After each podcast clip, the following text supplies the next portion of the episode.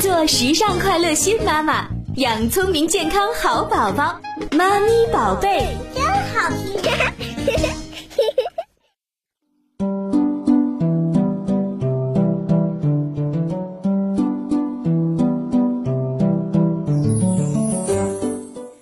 音机前的大朋友、小朋友们，晚上好！我是主持人小丽，代表节目监制阳光，欢迎您收听《妈咪宝贝》节目。每天晚上的七点到八点，我们的节目都会如约的和大家见面。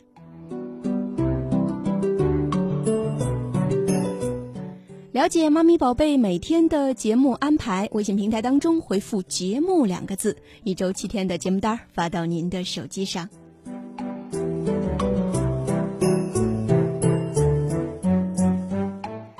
算算时间，今天是七月十七号，已经是七月的中旬了。那小朋友们的暑假生活已经开始了。夏天除了有令人愉快的暑假之外呢，还是安全事故的一个多发期呀。尤其是儿童的安全教育更是不容忽视。那夏天天气炎热，呃，中暑、磕磕碰碰等等都是在所难免的，所以儿童的安全教育是刻不容缓的。那安全教育很重要，幼儿园都会进行哪些安全教育呢？暑假期间的安全教育，咱们家长该做些什么呢？今天的节目当中会给您答案。Get on it. Get, get on it. 妈咪宝贝节目每天晚上七点准时播出，千万不要错过哦！爱我就陪我听妈咪宝贝吧。欢迎关注节目的微信公众账号“妈咪宝贝全拼一零一四”或者 DJ 阳光。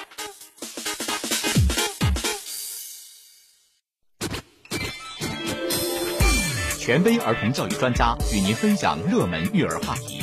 这里是妈咪宝贝之空中的课堂。本栏目由天津经济广播《妈咪宝贝》节目与天津市妇联儿童部、天津市网上家长学校联合推出。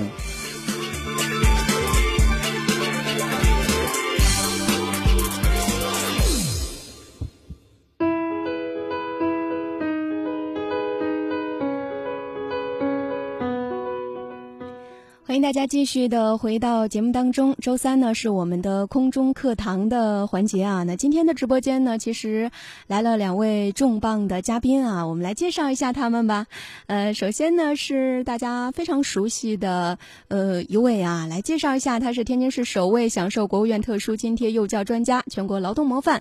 全国五一劳动奖章获得者，天津市特级教师，天津市政府教育督导兼职督学，天津市未来教育家培训基地领衔专家，天津市师范大学外聘教授李淑英李园长。李园长您好，小丽老师好，各位听众大家晚上好。嗯，欢迎李园长。那接下来的这位是呃戴丹妮戴老师，他是南一国际幼儿园青年骨干教师，擅长舞蹈教学，欢迎戴老师。主持人好，各位听众，大家晚上好。嗯，欢迎两位老师啊。呃，在之前的节目当中，其实我们已经预告过了，说今天呢，我们来讲到的话题是安全教育的话题呀。可以说，对于现在的小朋友来说，他们真的是太幸福了，因为家长会全力的支持他们的成长啊。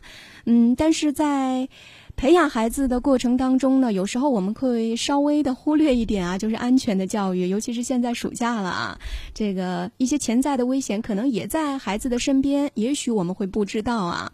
而且呢，这个孩子年龄越小的时候，他好像会保有对一切事物的好奇啊，呃，很新鲜，想去碰一下，想去摸一下，然后想去感受一下，甚至想拿到嘴里去尝一下啊。所以在这个过程当中呢，安全教育其实特别的重要。那么今天呢，呃，我们也在节目当中会跟两位老师一起来聊聊安全教育的内容，还有就是在暑假期间，我们的家长该做些什么，这些都是特别重要的内容，也是干货啊。也希望，呃，收音机前的家长朋友赶快拿出小本本来记好。那同时呢，在节目的后半时段，我们也将会开通热线啊，大家有任何相关问题想要咨询的话，都可以拨打直播间的三部热线电话：二三三四一四五七、一四五八和一四五九。那今天呢，我们来和两位老师聊聊。首先就是一个非常重要的话题。第一个，我们来说到的就是，其实应该是自然界的一个问题呀。呃，我们来说说火灾，好不好？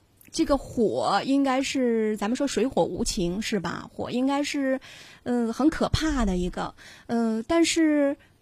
其实说说，好像我们身边的小朋友接触到火的机会是不是也不算多呢？是，这实际上不是一个特别常态下的一个话题，哎，但是它也存在于我们生活的周围。嗯，也应该给孩子这样一些潜在的一些个。经验方面的提示，嗯，因为我呃特别认同您刚才说的观点，就是现在家长们特别关注孩子的教育，哎，但可能关注的更多是孩子的呃知识学习呀、能力提高啊，嗯，那么在安全保护这方面，可能往往是我们忽略的一个点，嗯，像您刚才讲的特别好，暑假来到了，正是孩子们快乐的一个时段，没错，而恰恰在这个时段呢，我们孩子因为呃外出活动多，或者是各种活动多。他可能呢接触的这些个呃境况也比较多，所以呢能够有目的的呃为我们孩子提供一些自我保护的意识。像您刚才讲的什么火灾呀这些自然的状态，它可能也潜在的存在于我们周围，让我们孩子从小有这样的意识，就是遇到了这样的情况、突发事件，我怎么办？嗯，这应该给孩子一个从小有这样的一个教育的一个启迪点。嗯，我想戴老师应该有这样的案例。嗯，对，是的，恰恰呢，正好在我们班呢有一个这样的案例，让我做到了呢有的放矢。嗯，我记得有一天呢，在入园晨间接待的时候，我们班有一个叫宁宁的小朋友呢，就跑着向我走过来，因为他平时呢走过来都是主动会问我戴老师好，早上好。今天呢出奇的没有跟我打招呼，然后直接呢就特别匆匆的跑的过来跟我说：“戴老师，我跟你说一件事情啊，刚刚着火了。”就在来幼儿园的路上时，我真的看见着火了。我呢，当时并没有留意这件事情。过了一会儿啊，在吃早饭的时候，我们班的月月小朋友也来了。他推开门，很激动的就对我说：“戴老师，我刚刚看见消防车了，还有好多消防员叔叔。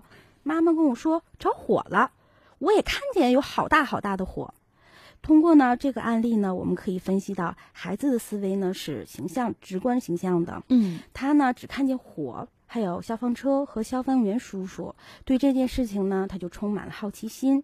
通过家长的告知呢，所以他们的潜意识里知道，哦，原来着火了。着火了呢，是需要消防员叔叔来帮助灭火的。但是孩子们并没有知道火灾会带来怎样的伤害。嗯，所以呢，这也是我们日常教育活动中必须要做到的安全教育活动，让孩子呢真正的去产生保护自己的意识。然后在那天呢，我就针对的嗯这个问题呢，我生成了一节课程。首先呢，我组织孩子们观看了大火烧房子的录像，让孩子们感受到火灾的危险性。嗯，然后呢，再组织孩子们讨论：你刚才看到了什么？火灾呢是怎么样引起来的？火灾又会给你带来什么样的后果？发生火灾的时候，我们应该怎么办？通过录像呢，让小朋友知道火警电话是幺幺九。报警的时候呢，一定要说明你着火的地点，然后呢，还有着火物和自家的电话号码和姓名。分别呢，我们老师呢，嗯，带领孩子模拟拨打了火警的幺幺九电话，然后呢，嗯，并提示幼儿说清着火的地点、着火物，还有自己身边的一些特别明显的建筑物。嗯，我们我们又组织孩子呢，就是一起观看消防员和群众一起灭火的录像，然后组织幼儿一起讨论，嗯，消防员用的是什么灭火器啊？他们是怎么样扑到高楼上扑灭大火的呀？嗯，并一一呢向幼儿介绍高压水龙头、云梯、空气呼吸器，还有湿毛巾等等在灭火过程中所需要的东西。并且在最后呢，我们还组织幼儿讨论：如果小朋友在家里发生火灾的时候，屋里面有许多烟，你要怎么样才能逃生呢？我们并在幼儿园呢进行了演习。首先呢，我们告诉小朋友一定要用湿毛巾捂住口鼻，嗯，然后呢，一定要蹲下身体往外跑，让幼儿知道所有的烟呢都是向上跑的，嗯，下面的烟是有很少的。组织幼儿做习做逃生演习。把幼儿呢带入事先布置好的场景，教师呢发警信号，然后呢我们再做幼儿一起带领他的逃生演习，教育幼儿遇到危险的时候不要慌张。嗯，幼儿的事呢无小事，尤其是幼儿安全一定要放在首位。通过呢开展丰富的安全教育活动，在活动中呢让幼儿真实的去探索与感受。其实时时刻刻呢，我们都应该关注幼儿生活环境中的安全，这也是我们每一名教师首要的责任与义务。同时呢，我们也会将安全教育贯穿在幼儿的一日生活当中，让幼儿从小培养培养具有安全意识的特特特征性。嗯。确实啊，我从刚才这个戴老师说的这个呃话当中找到了几点非常重要的啊。第一个就是说到了这个咱们逃生的时候要有湿毛巾，这是特别重要的一点。嗯，然后还有就是一定要蹲下，因为那个烟它是往上走。对，呃，还有就是我说您提到了这个逃生演习啊，您看咱在幼儿园里肯定就是方便做一些啊，比如说在家庭当中，咱们家长。怎么能够给父这给给孩子一些这样的提示，或者说让他更生动形象的去感受一下呢？咱们也可以在家里自己模拟一下这个演习吗？是我们通常是要进行这样安全课程的时候，晚上会把我们这样的课程。颗粒通过校信通发给家长，让家长感知一下。那么孩子呢，也会把我们学习的内容，呃，以小任务的形式跟爸爸妈妈叙述，这样达到家园教育的一致性。嗯，那么一个幼儿园做了这个上了一个课程，那么一个班三十几个孩子，那么就传到了一百八十位家长那儿。因为有爷爷奶奶、爸爸妈妈、姥姥姥爷，嗯，那么偌大的家长人群都是我们安全教育的宣传的成员，嗯，所以这样的一个呃偌大的社会安全群，会让我们孩子安全教育呢能够辐射在一个更大的层面。嗯嗯，确实是啊，这个火灾我觉得真的是太重要了。我其实给李园长一个建议，我觉得不仅仅是口头传达啊，我觉得咱们在家里也得演习一下，拍成小视频，发到咱们的这个群里来检验一下哈。是，嗯，我们有的时候每年我们教师都要做一下，比如说灭火器的演习呀，呃，在院里做一下这样的一个专门性的活动。嗯，我们也会把这视频拍下来放给老师，呃，放给小朋友看。嗯，他就身临其境，知道哎呀，这个熟悉的地方原来也有可能会。有这样的事情发生，嗯，这是给孩子一个，呃，一个特别直观的教育，因为我们知道学前孩子的特点是直觉形象思维，单纯的说教他可能只是能够感兴趣，但是一知半解，嗯，必须通过这些具体的体验活动，让孩子通过感知、感受，然后达到感悟。才提高孩子的这种真正的自我保护意识。嗯，没错，他在这个幼儿园里的时候，咱们老师太全面了，带领他做各种东西，他会记得特别牢。但是到家里之后，他可能就变了。是是，所以这个还得加强啊！真的，我觉得我的建议挺好的。是是，可以拍成小视频发到群里啊。是，我觉得小丽老师，您本身就像一个学前教育工作者，您提的那个点，其实跟我们的教育是特别契合的。嗯嗯。好，这个咱们就是约定好了啊。对对，这个一定要做。嗯，好，咱们说完了火灾呢，咱们就开启下一个这个日程啊。咱们说到了这个自然灾害里，其实还有一个就是地震啊。是。其实前段时间，呃，像在我们国家，还有包括在日本，其实都发生了相继的这个不同程度的地震啊。是。呃，这个暑假来了，难免家长朋友会带着小朋友出去玩儿。是。遇到这种情况的话。咱们该怎么做呢？对，这个防范意识应该有的。嗯，就像您刚才说的，最近呢，就是我们不同的地区分别有地震的这样的信息。嗯，那么我们呢，呃，也是通过这个跟孩子交流，那么给孩子提出，呃，请爸爸妈妈带着孩子看一看晚上的新闻联播。嗯，那么。大家了解了这个信息以后，特别是咱们前一段什么四川的地震新闻啊，呃，这些个新闻的报道啊，呃，然后就引发了这个老孩子们的关注。嗯，那么特别是对幼儿园来自孩子来说，这种自然灾害，他只是说通过电视新闻看，我们在给他讲，但是他自己真正对这样的一个自然灾害，他的认知水平到什么程度呢？需要我们通过这种情境化的这样的课例，让孩子感知。嗯那么我们结合这个呃这个地震的这些信息，那么就组织孩子组在一起做了一些这课程的这样演模。嗯各个班老师呢也设计了专门的课程。那么我们专门走到一个班，看老师上的这样的一节呃这个预防那个防护演习的课。哦那个老师呢，首先是把那个一些个地震的照片，通过嗯我们电视屏幕展示给孩子看。那么，请小朋友观察，在这里发生了什么事情。嗯那么，孩子要通过直观的这样反应。有的孩子说：“哎呀，大树被砸倒了。”有的说楼房塌了。那么这到底怎么了？有的孩子说：“我知道地震了。这两天我看见新闻，四川地震了。呃，我爸爸正好从那出差回来，妈妈还担心，还给他打电话了。嗯哎，就这些的信息，让我们孩子就一下子知道，在我们身边还有可能有这样一个现象发生。嗯那么看着孩子都这么认真的去讨论这个视频的内容，老师就给了肯定。那么老师就说：“那么你们知道，如果地震来了，我们怎么做？我们怎么保护自己呢？”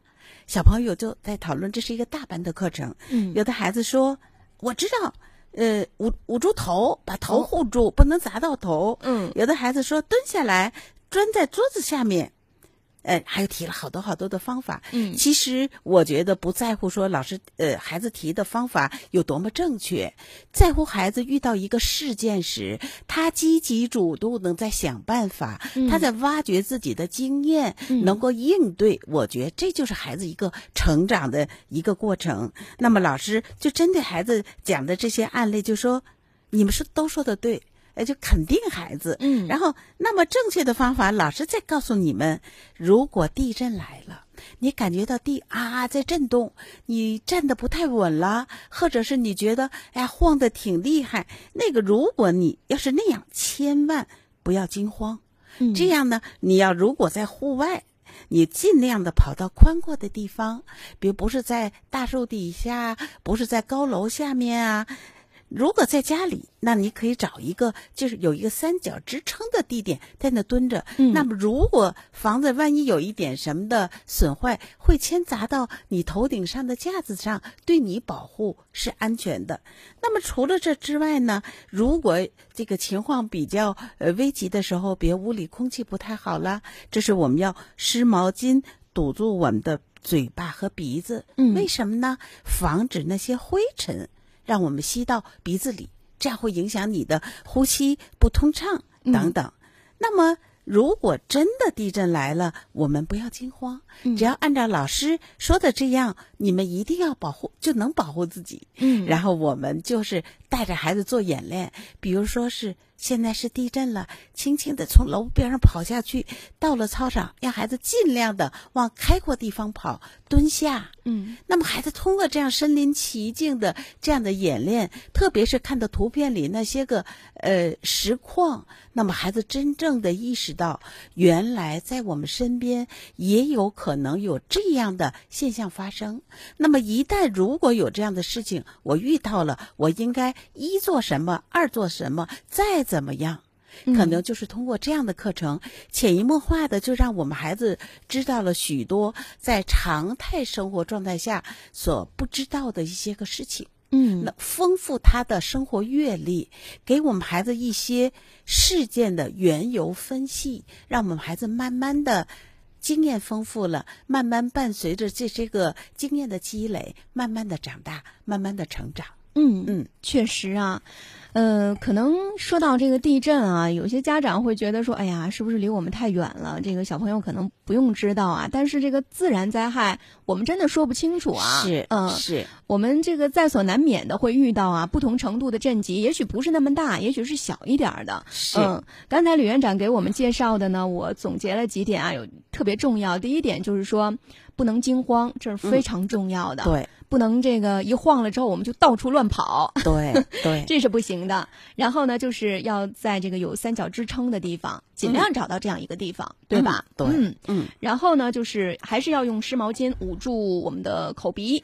是嗯，嗯，这是非常重要的一点。还有就是，如果说我们能跑下楼的话，就要去找一个开阔的地方在那儿。对，嗯，对这是几点非常重要的一个元素啊。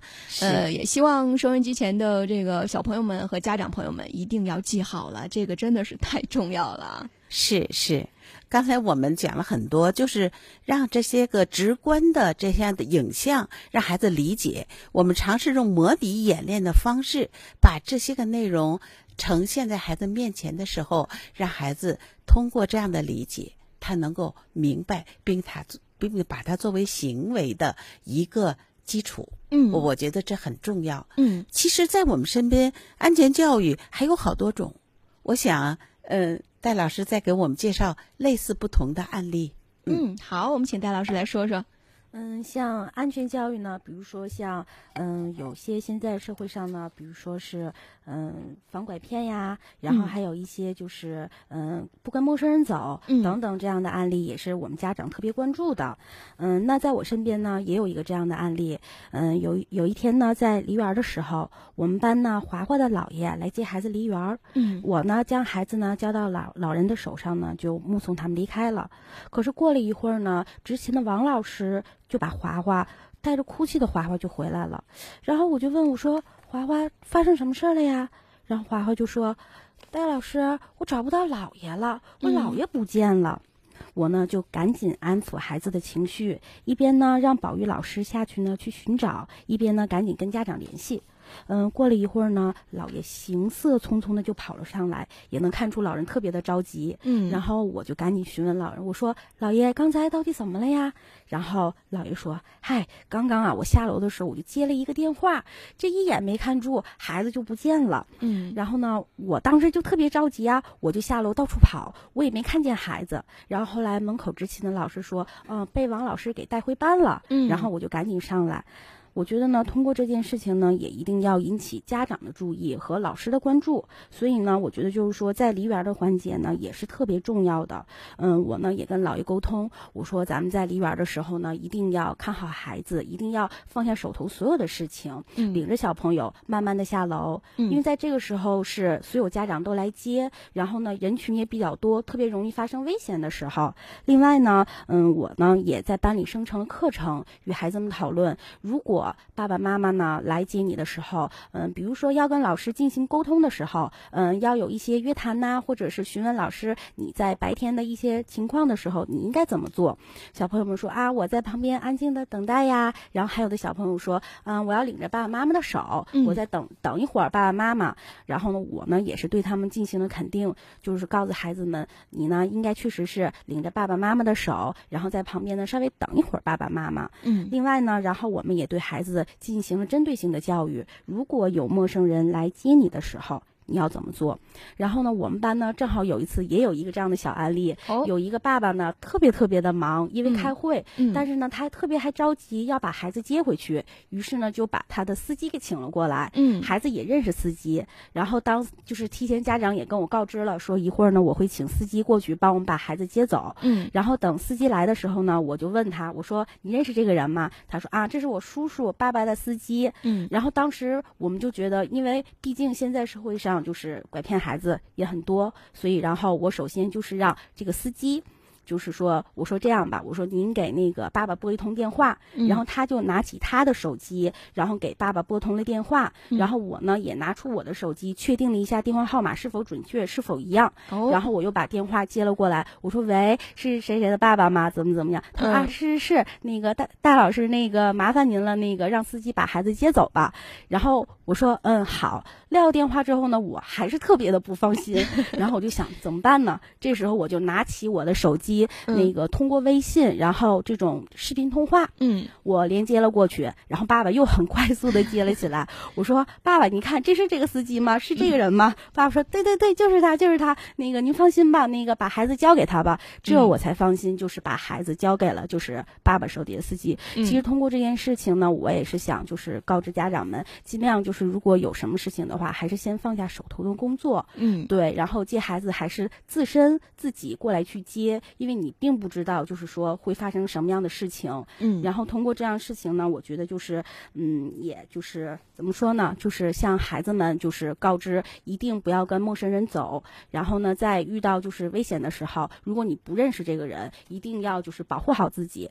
对，嗯我觉得我们戴老师多负责任对呀、呢，能遇到戴老师这样的 老师，真的太幸运了。是是嗯是，可能也是，我觉得南一幼儿园所有的老师可能也都是我们这方面真的是嗯很注意、很注意的。嗯像您比如说，呃，这是在幼儿园里面，嗯那么每到六日的时候，我们会给家长一些小通知，比如说，呃，您要到公共场所，万一孩子跟爸爸妈妈走失了怎么办？嗯所以我们就要求我们的孩子们，你至少要记住一个家长的电话号码。嗯哎，他的手机号码是多少？你随时能呃给他打电话。嗯然后我们也跟孩子模拟，比如说你在商场里看不到爸爸妈妈了，那时候周围有好多好多的人，你应该第一时间找谁？嗯那就找，比如说那个商场里边的那个服务台呀，嗯那有阿姨在那，就是在那执勤的，那你问他，让他能够帮助你广播找一下爸爸妈妈，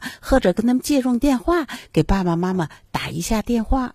特别是我们现在大班，呃。都毕马上就毕业了，这个阶段，我们在幼小衔接当中又提一个话题，因为马上上小学了，大家都知道每周二下午是没有课的。嗯。那么有的时候家长来早了，来晚了，像我们幼儿园这样好办，老师这样盯着盯着好多孩子，那么小学孩子太多了，呃，班主任可能未必都能，呃，因为孩子大了，这个自主性也是很重要的，嗯。所以我们就教会孩子，假如爸爸妈妈接你来晚了，你怎么办？嗯你在传达室等的时候，你用什么样的口气跟传达室的叔叔要借用电话给你爸爸妈妈联系一下？嗯就类似这样的安全的传递方式，嗯也让我们孩子能够在呃这个时段掌握。嗯，这点其实特别重要。你看现在是家长吧就是太忙了。我记得前段时间我看过一个新闻，就是那个家里然后托舅舅去把孩子送到幼儿园，结果舅舅就送到了幼儿园，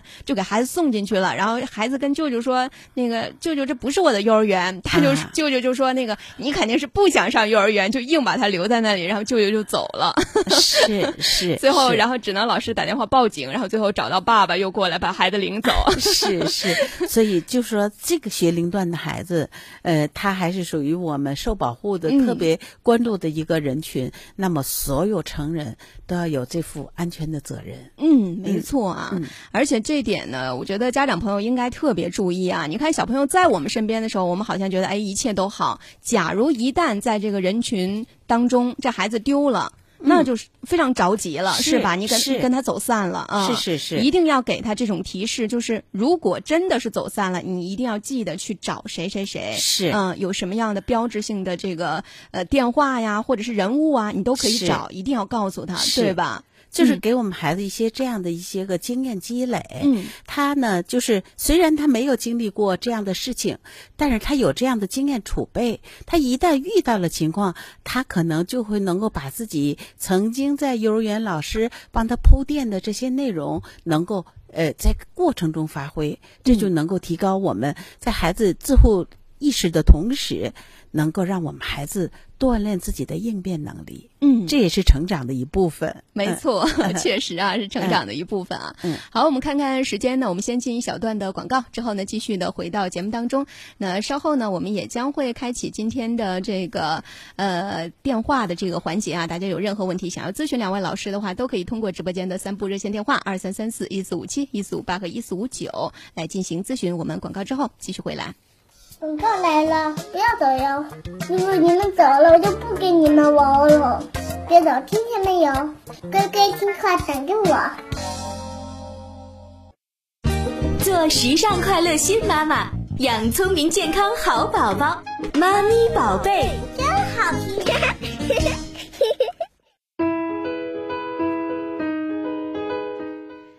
北京时间的十九点三十六分，欢迎大家继续的回到节目当中。您正在收听的是经济广播《妈咪宝贝》每周三的固定栏目《空中课堂》。那今天呢，我们聊到的话题是小朋友的安全教育的话题呀、直播间呢也请到了两位嘉宾，他们是李淑英李园长和戴丹妮戴老师，我们再次的欢迎两位，跟收音机前的大小朋友们再打个招呼吧。啊，小朋友们好，呃，各位听众大家晚上好。嗯各位听众，大家晚上好。嗯，我们再次欢迎两位老师啊。呃，那么这会儿呢，直播间的三部热线电话已经为大家开通，大家有问题呢都可以通过热线来咨询一下。来看看一号线这位听众有什么问题？哎，你好，喂，嗯你好，哎你，好，是您电话，嗯，来说说问题吧。啊，嗯你好，那个，嗯、我想问一下两位老师，这个我有一个问题，现在孩子呀放暑假了，我想带孩子出去玩儿，可是爷爷奶奶呢怕孩子这个不安全，然后不想让我们带出去，可是孩子现在放假，我又想带他出去，然后我就特别的矛盾，想问问两位老师，就是假期里适不适合带孩子出去玩呢？嗯，我们请两位老师来说说。嗯，这位家长您好，嗯，您提的问题呢特别有针对性，也是现在很多家长朋友呀非常关注的。那么呢，我呢给您几个温馨的小提示。首先呢，我觉得您应该在假期的时候呢，多带着孩子出去玩一玩，然后呢，多带着孩子接触一下身边的事物。嗯，在外出游玩的时候呢，或者到公共场所玩耍的时候，您呢一定要领好孩子的手，不要让孩子呢轻易离开您的视线。嗯，还有呢，在公共场合的时候呢，一定要遵守安全规则。嗯，不要跟别的小朋友一起玩耍的时候，比如说，呃，要学会互相谦让呀，不要有吵架呀或者及扭打的行为。另外呢，比如说在商场有一些公共玩具的时候，在玩玩具的时候呢，也应该注意周围的环境是否安全。另外呢，在游戏后呢，如果呃孩子因为现在夏天比较炎热嘛，如果出了好多的汗，您呢一定要及时给孩子更换衣服，嗯、以免呢受凉还有感冒。另外呢，我建议您在高温下，嗯、特别天气特别炎热的时候，尽量就是不要带孩子进行户外运动。嗯、天气比较适宜的时候呢，您可以带着孩子，嗯、在户外呢做一些有氧的运动。外出活动回来的时候呢，也一定要给孩子多喝水，注意一下呢劳逸结合。嗯其实戴老师说的就特别清楚，就是，嗯，带孩子在暑假的时候外边走一走，嗯走进大自然，让孩子了解更多的我们在幼儿园里、在家里呃不知道的事情，呃，丰富孩子的阅历是非常好的一件事情。嗯但是在外出游玩的时候，安全教育必须和我们这样的活动应该是并存的。嗯这样让孩子在学习丰富的同时，还能够保证安全。这是必须的。呃，这位家长，如果您能够把这些方法和您的孩子的爷爷奶奶一一介绍，我想老人们会支持您的想法，让孩子在暑假里快乐的外出游玩儿。嗯，没错，咱不能因噎废食，是吧？是嗯，咱要多带他出去，让他见识到更广的世界。而且，我觉得带他出去恰好是帮他来复习我们学到的这些安全教育知识，是吧？是、嗯给孩子一个更宽松的一个环境，可能孩子能够把自己原有的内在的东西调动的会更积极一些。嗯，嗯更打开，然后是是也会把那些安全教育的知识也会融入生活当中啊。我觉得，比如说您带他去这个闹市区的时候，就可以提示他，比如说，嗯。假如说此刻啊，你跟妈妈走散了，嗯。哎，你要记得去找那个叔叔啊，警察嗯。叔叔，或者去找谁？是。哎，我觉得这样可能比在家里告诉他，可能记得更深，是吧？而且更有直接的意义。嗯比如说你爸爸的电话是多少，妈妈电话是多少，你再背一遍。嗯哎，这样孩子就一下子把这件要学习的东西跟可能要用到的东西有机的整合起来。嗯，嗯没错啊。嗯呃，也希望我们两位老师的建议对这位家长有帮助，好吗？好的，好的，嗯谢谢两位老师。好嘞，也谢谢您参与节目互动。时间关系，我们今天就先到这儿啦，再见啦。哎，再见。再见。好，继续来看看二号线。哎，你好，喂，您好。哎哎，喂，你好您好，主持人好，两位老师好。哎，你好，来说哎，说我有一个问题是嗯，，哎，啊，就是现在啊，到了假期了，那个孩子在幼儿园应该注意些什么呢？您说的是在幼儿园吗？假期应该在家里了吧？嗯啊，对，就在这个期间应该注意些什么呢？啊啊，嗯，呃，我来回答这位家长的问题啊。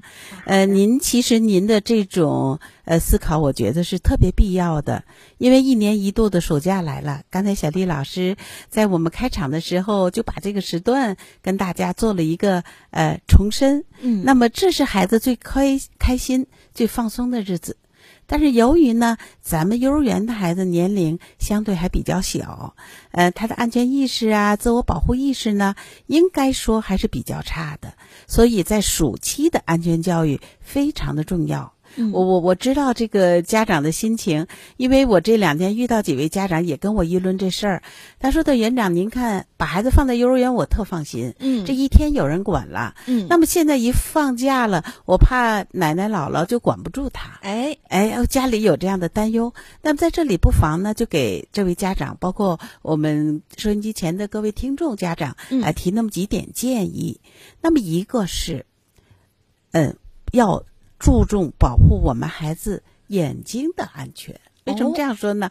不要在家里照明设备不充足的情况下干任何事情。嗯这个可能大家容易忽略啊，就是我们看的挺安静的，给一本书看一看吧，没错看的是看的那个光线是否充足。嗯因为我们现在上学的孩子戴眼戴眼镜的太多了，嗯所以我们从这个年龄段儿一定要保护孩子眼睛。你看，最近我们幼儿园把那个照明灯又提提亮了许多倍，也请专家来测试室内的光合度。那因为这点是保护孩子眼睛特别重要的一个环节。那么在家里，你也要给孩子有一个安全的用眼环境。嗯这是一个我们容易忽略忽略的地方。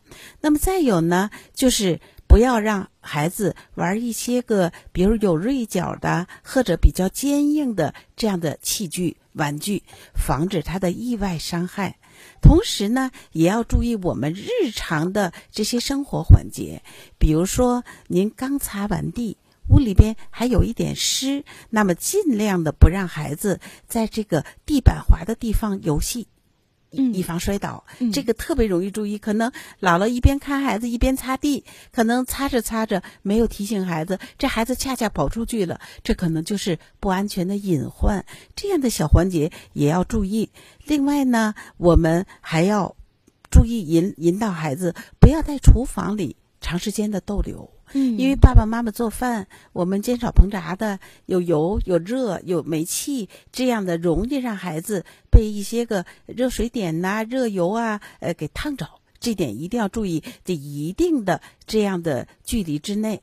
另外呢，呃，不要让孩子触及自己拿不到的东西，嗯否则就会引起他的攀爬的欲望。嗯那么尽量的，比如说跟孩子谈你想拿什么东西，如果你够不着，有几种方法可以选择，或者是跟奶奶提要求，嗯或者是旁边有一个他特别能踩的小凳凳，那么你只能够这个地方的东西，如果在上边，必须请成人来帮忙。嗯那么孩子就知道了家里每个部位我可以能够触及的地方，我能够自己做的，或者要请成人帮忙的事情。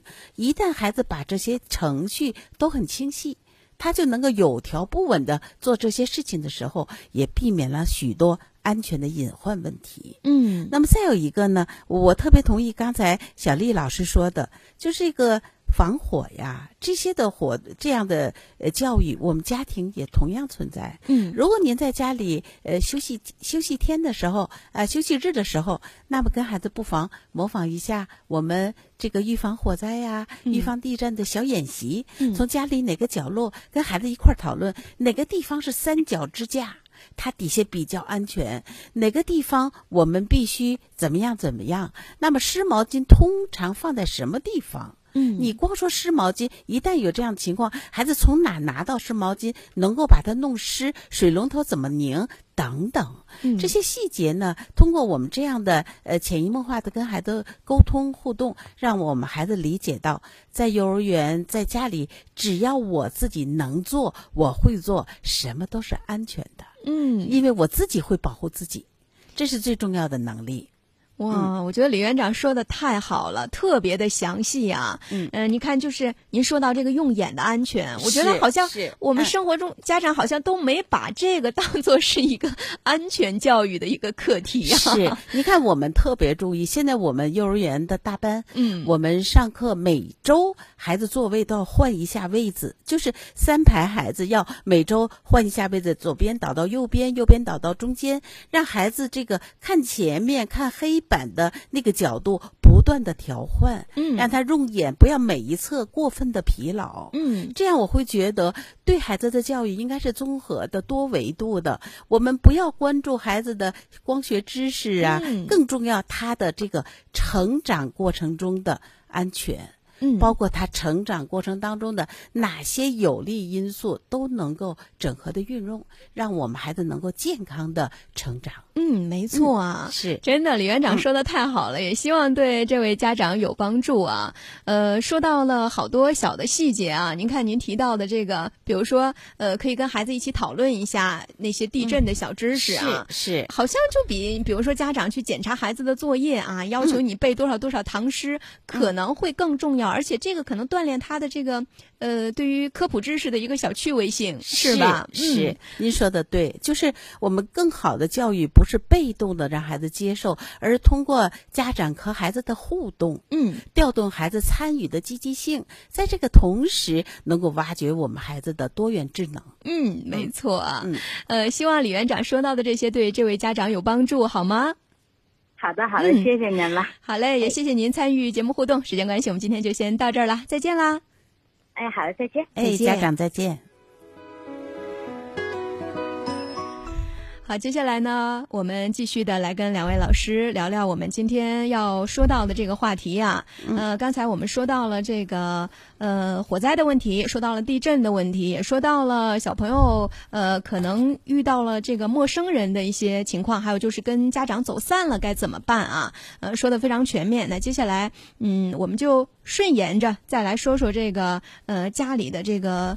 用电的这个问题，好不好？因为有时候，嗯，难免啊，这个爸爸妈妈都出去工作了，这小朋友自己在家里，呃，他们该怎么办呢？比如说，会不会自己去开了电视？会不会自己弄了电脑？这些我们家长是不是应该做一些预防措施呢？嗯，您说的这个特别重要。嗯因为我们现在大数据时代，那么我们家用电器已经普及到一定的程度。嗯同样呢，每天孩子身边都存在着许多和电有关系的这些个环境设施。嗯那么在这个过程当中呢，对于孩子这方面的教育也是非常重要的。嗯我就有发现这么一个案例，有一天我们早晨来了一个孩子吧，呃，早晨别别扭扭的就来了，然后他妈妈就一边走一边就是说着他，孩子一边哭就来，然后我就特别奇怪，哎，我说东东妈妈干嘛这样说孩子啊？然后这个呃，这个妈妈就跟我说，哎，别提了，园长，我今天呢，呃。忘记充电了，嗯早上起来我就说了一句：“哎呀，没有充电，我就忙别的事儿了。”嗯结果他听到了东东在妈妈不知情的情况下找出充电器，就把妈妈的手机给充上电。他充的时候他插不好插座，因为我们有的插座有点紧，嗯他就用手直接去摸那插座。为什么插进去手就摸到了插座？吓得妈妈吓坏了，就赶紧把他拽过来，狠狠的批评他。然后一看到点的，就把他带到幼儿园，所以就出现了刚才我讲的那个那个画面。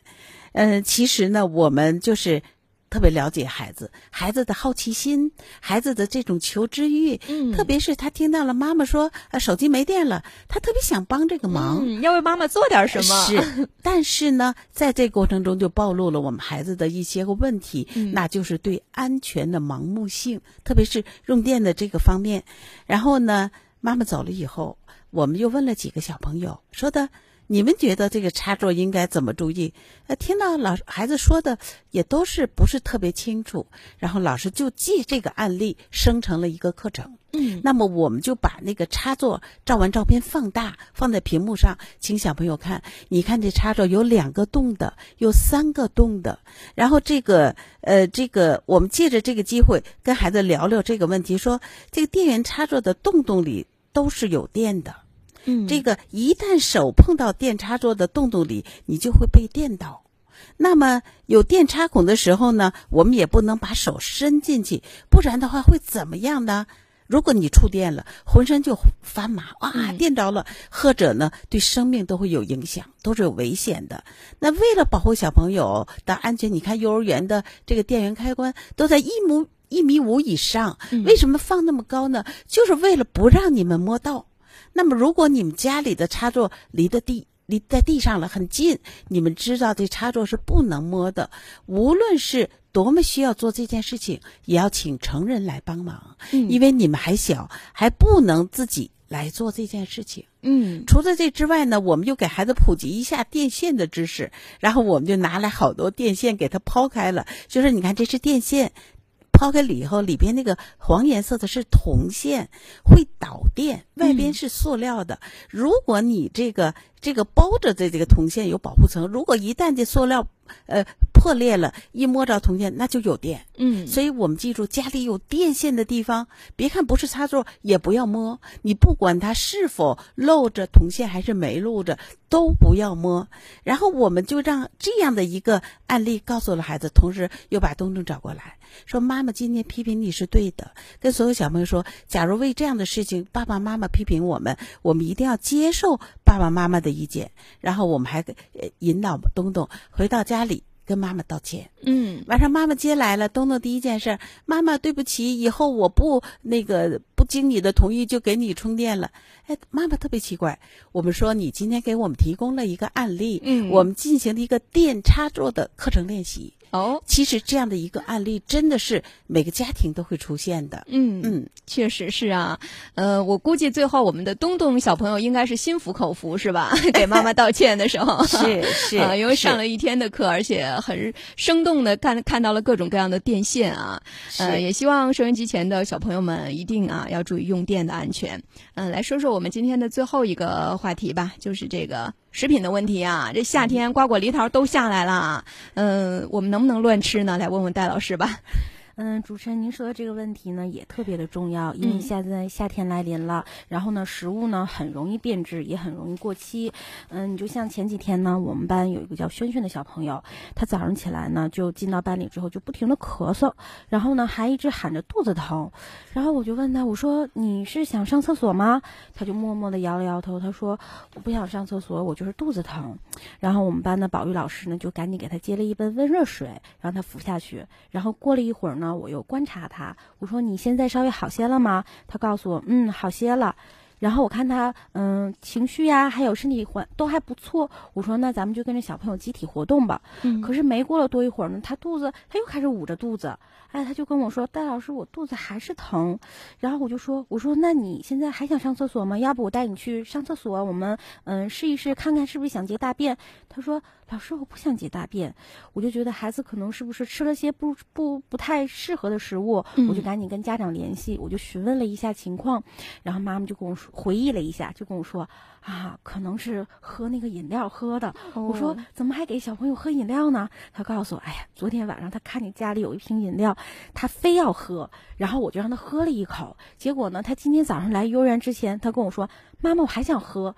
我就没在意，我就又给他喝了一口，可能是喝饮料，喝完了之后孩子那个饮料也也没有冷藏，喝半截的又接着过了一个夜，嗯又接着给孩子喝，那嗯太不卫生了。对对对，嗯是的。然后经过妈妈跟我说完之后呢，在这一天呢，我们对孩子也格外的关注。首先呢，给他多喝了一些温水，然后在吃饭的时候呢，也关注孩子，尽量让不要给孩子吃太多，以免引起孩子胃口的不适。嗯然后呢，肉呢也稍微少给了一些，多吃了一些水果呀，还有蔬菜。然后一天我们也观察孩子的体温，因为怕胃肠引起的不适，孩子再引起发烧。然后经过这一整天呢，孩子的情绪都还不错，也没有说胃口再疼。然后晚上回来，晚晚上那个家长来接的时候呢，我们也跟家长说，哎呀，以后一定要注意啊，因为嗯孩子的这个小肠胃很脆弱，真的是很脆弱。同时呢，在这里呢，我们也给家长提了一些建议，你比如说，嗯、家长给孩子买一些零食的时候，一定你要观察这个保质期在不在保质期内，嗯。过夜的食品呢，一定要不要再给孩子吃，孩子的肠胃真的很脆弱。另外呢，比如说孩子喜欢吃的一些菜，可能家长就觉得，哎，今天我做完了，我给他放进冰箱里，明天再给他加热一下。嗯，尽量呢，如果超过十二个小时。也不要建议孩子再吃，以免引起胃口的不适。最后呢，如果比如说带着孩子想购买一些食品的话，也一定要去大型超市，对，然后杜绝路边摊，还有一些小吃。呃，另外呢，在夏天来临的时候呢，一定要仔细观察幼儿园的食谱。有的时候呢，幼儿园会有一些鱼呀、肉呀、虾呀，吃完这些之后呢，家长回去也不要给吃一些冰冷啊，或者是喝一些凉水，这样也会引起孩子肠胃不适。嗯，确实是啊，戴老师提醒的真的是太全面了。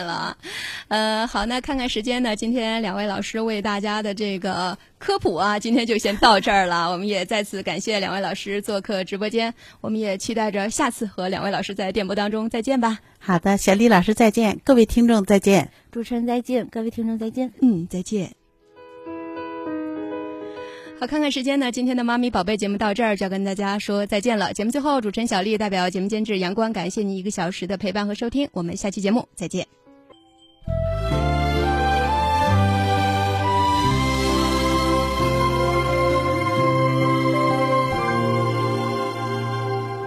栀子花开，so beautiful so white。这是个季节，我们将离开。难舍的你，害羞的女孩，就像一阵清香，萦绕在我的心怀。